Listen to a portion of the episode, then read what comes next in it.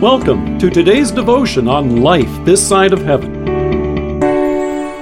The Word of God from Philemon 6 to 9. I pray that you may be active in sharing your faith, so that you will have a full understanding of every good thing we have in Christ. Your love has given me great joy and encouragement because you, brother, have refreshed the hearts of the saints. Therefore, although in Christ I could be bold and order you to do what you ought to do, yet I appeal to you on the basis of love.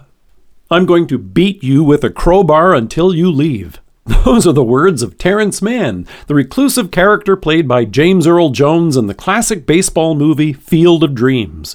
He's trying to drive off Ray Kinsella, Kevin Costner's character, who is persistently trying to talk with him and won't take no for an answer. In exasperation, Jones' character picks up a crowbar and threatens to strike him with it. Stumbling backwards and falling onto the floor, Costner's character pleads with him and blurts out, You can't do that. Confused, but still cross, he continues to approach him, saying, There are rules here? No, there are no rules here. But then Costner's character stops him in his tracks when he reminds him, You're a pacifist. Chances are good that Philemon was seething with anger when Paul wrote him this letter. Onesimus, his slave, had run away, and chances are also good that he may have even lined his pockets before he left. What Philemon may have had in mind was a lot worse than threatening Onesimus with a crowbar. According to the law in effect in the Roman Empire at that time, his flight was considered a capital offense.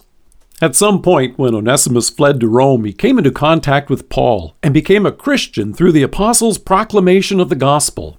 Having shared with Paul that he was a runaway slave, Paul used this letter as a means to convince furious Philemon to take Onesimus back.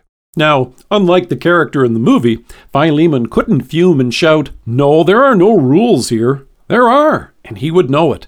Christ himself has made it clear that you and I are to forgive one another. So Paul reminds him, In Christ, I could be bold and order you to do what you ought to do. However, instead he goes on to say, Yet I appeal to you on the basis of love. Instead of blurting out, You're a Christian, and swinging the crowbar of the law to compel him into compliance, he points instead to Christ. In the same way, you and I have good reason to forgive each other when we've been hurt or wronged, and the strength and encouragement to do this comes from Jesus himself. In Ephesians, Paul writes, Be kind and compassionate to one another, forgiving each other, just as in Christ God forgave you. But now, look at how Paul points Philemon to the cross instead of a crowbar. He does this by encouraging him to continue sharing the faith. He writes, I pray that you may be active in sharing your faith, so that you will have a full understanding of every good thing we have in Christ. Your love has given me great joy and encouragement, because you, brother, have refreshed the hearts of the saints. When you and I proclaim the gospel, when we share our faith, we can't help but be mindful of the great burden of our sins that Jesus has removed from us and the incredible mercy which God has shown to us in His Son.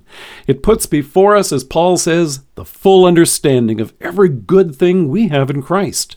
He bore the wrath and punishment for our sins, so that in Him and through faith, you and I now have forgiveness of sins, life and salvation.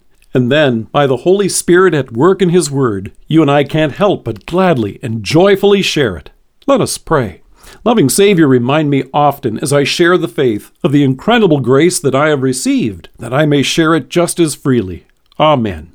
Dear friends, this is National Suicide Prevention Week. If you're experiencing the pain of having a loved one who has taken their own life, we encourage you to check out the gospel comfort in Peter Preus's book, I Will Grieve for the Suicide. You can link, read, and download the entire book free from our site. It's a gift to you from the Lutheran Church Missouri Synod. Please feel welcome to share this important resource with friends and family. Thank you for joining us. If you are listening to us by podcast or on Alexa, we invite you to browse the resources that are available on our site at lifethissideofheaven.org. God bless you and have a great day.